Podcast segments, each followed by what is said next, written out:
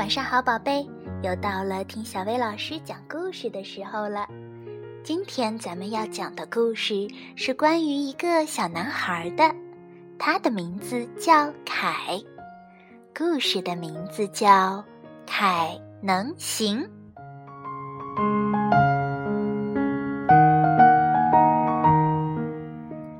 这可真是太离奇了。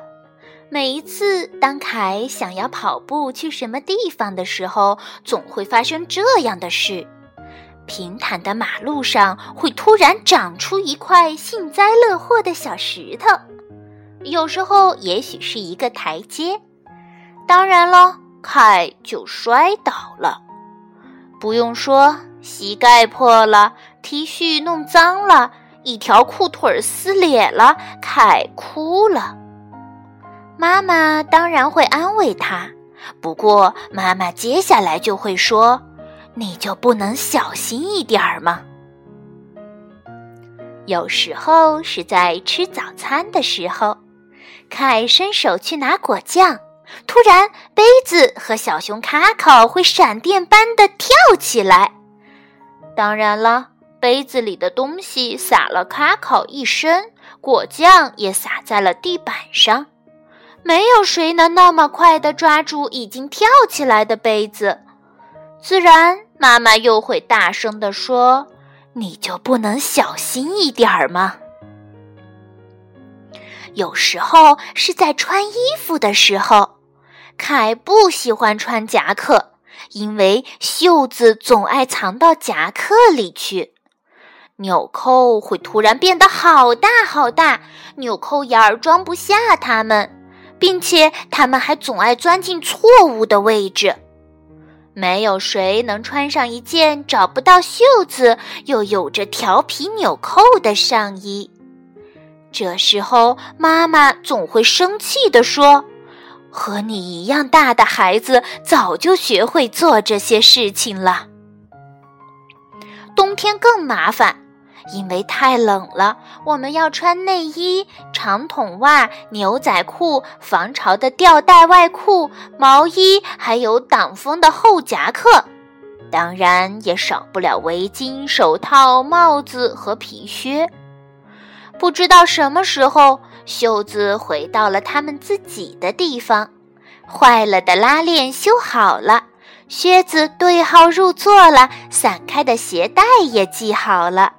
可是穿戴的整整齐齐的凯却说：“我想上厕所。”妈妈瞪了他一眼，什么也没说。不过凯知道他想说什么。有时是跟书有关的事情，凯非常喜欢图画书，他觉得它们比玩具还可爱。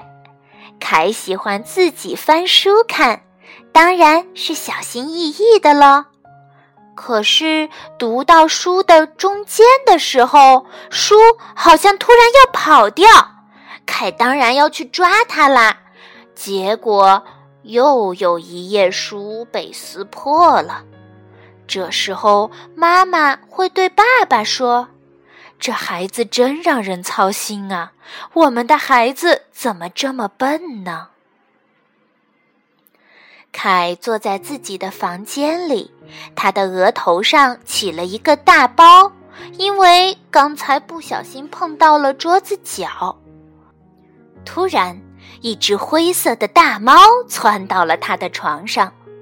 对养过大灰猫的人来说，这没什么好奇怪的。但是，凯可没养过这么大的灰猫，他没有灰猫，有的只是麻烦。大灰猫问：“你有什么烦恼吗？”“我不知道耶。”凯说，“我太笨了，老是做错事。妈妈说我很烦人，而且我的头很疼。”第二天，在操场上，萨拉一直在等着凯，他看起来好像很生气。你知道格力高对我说了什么吗？他问道。凯说不知道。于是萨拉告诉了他：他说：“女孩子都是笨蛋。”格力高就是这么说的。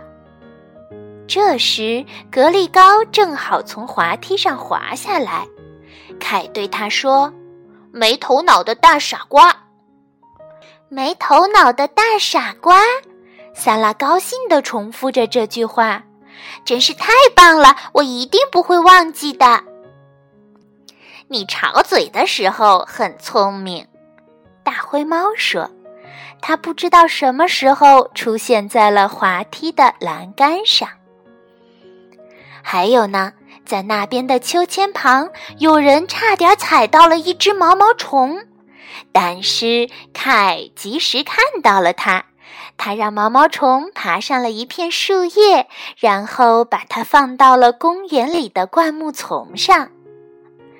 你救毛毛虫的时候很聪明哦，大灰猫说，它正坐在旁边的一棵树上呢。凯和妈妈回到家里，他看见大灰猫正坐在阳台上的门前。也许它是一只神猫吧，凯想，神猫是不会饿的。如果它不是神猫，那么它一定会饿。凯把面包里夹的奶酪掰成小块，盛在一个小盘子里，摆在门前。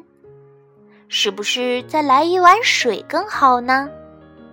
嘿，你照顾猫咪的时候也很聪明哦，大灰猫说。说完，他津津有味地嚼起了奶酪块儿。这天晚上，杯子不跳了，图画书也很安静，浴室里溅出来的水从来都没有这么少，只是睡衣裂了一个缝儿，因为凯抓门把手的时候用力太大了。还好，那只是一个很小的裂缝。我在吵嘴、救毛毛虫，还有照顾猫咪的时候都很聪明耶，这样还不错哦。凯想，甚至是相当的棒了。小方格拖鞋也懂事了。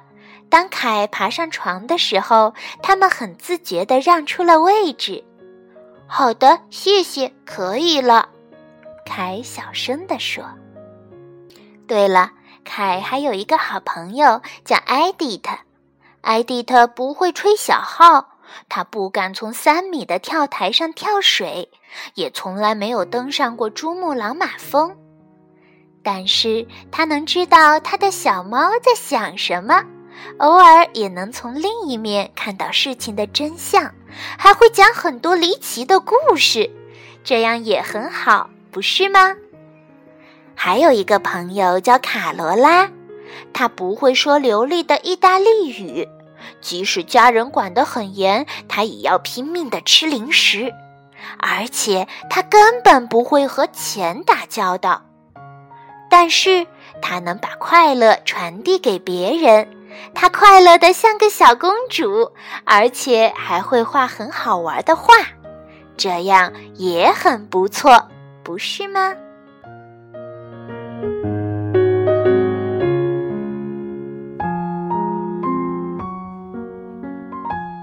好啦，今天的故事就到这儿了，晚安，宝贝。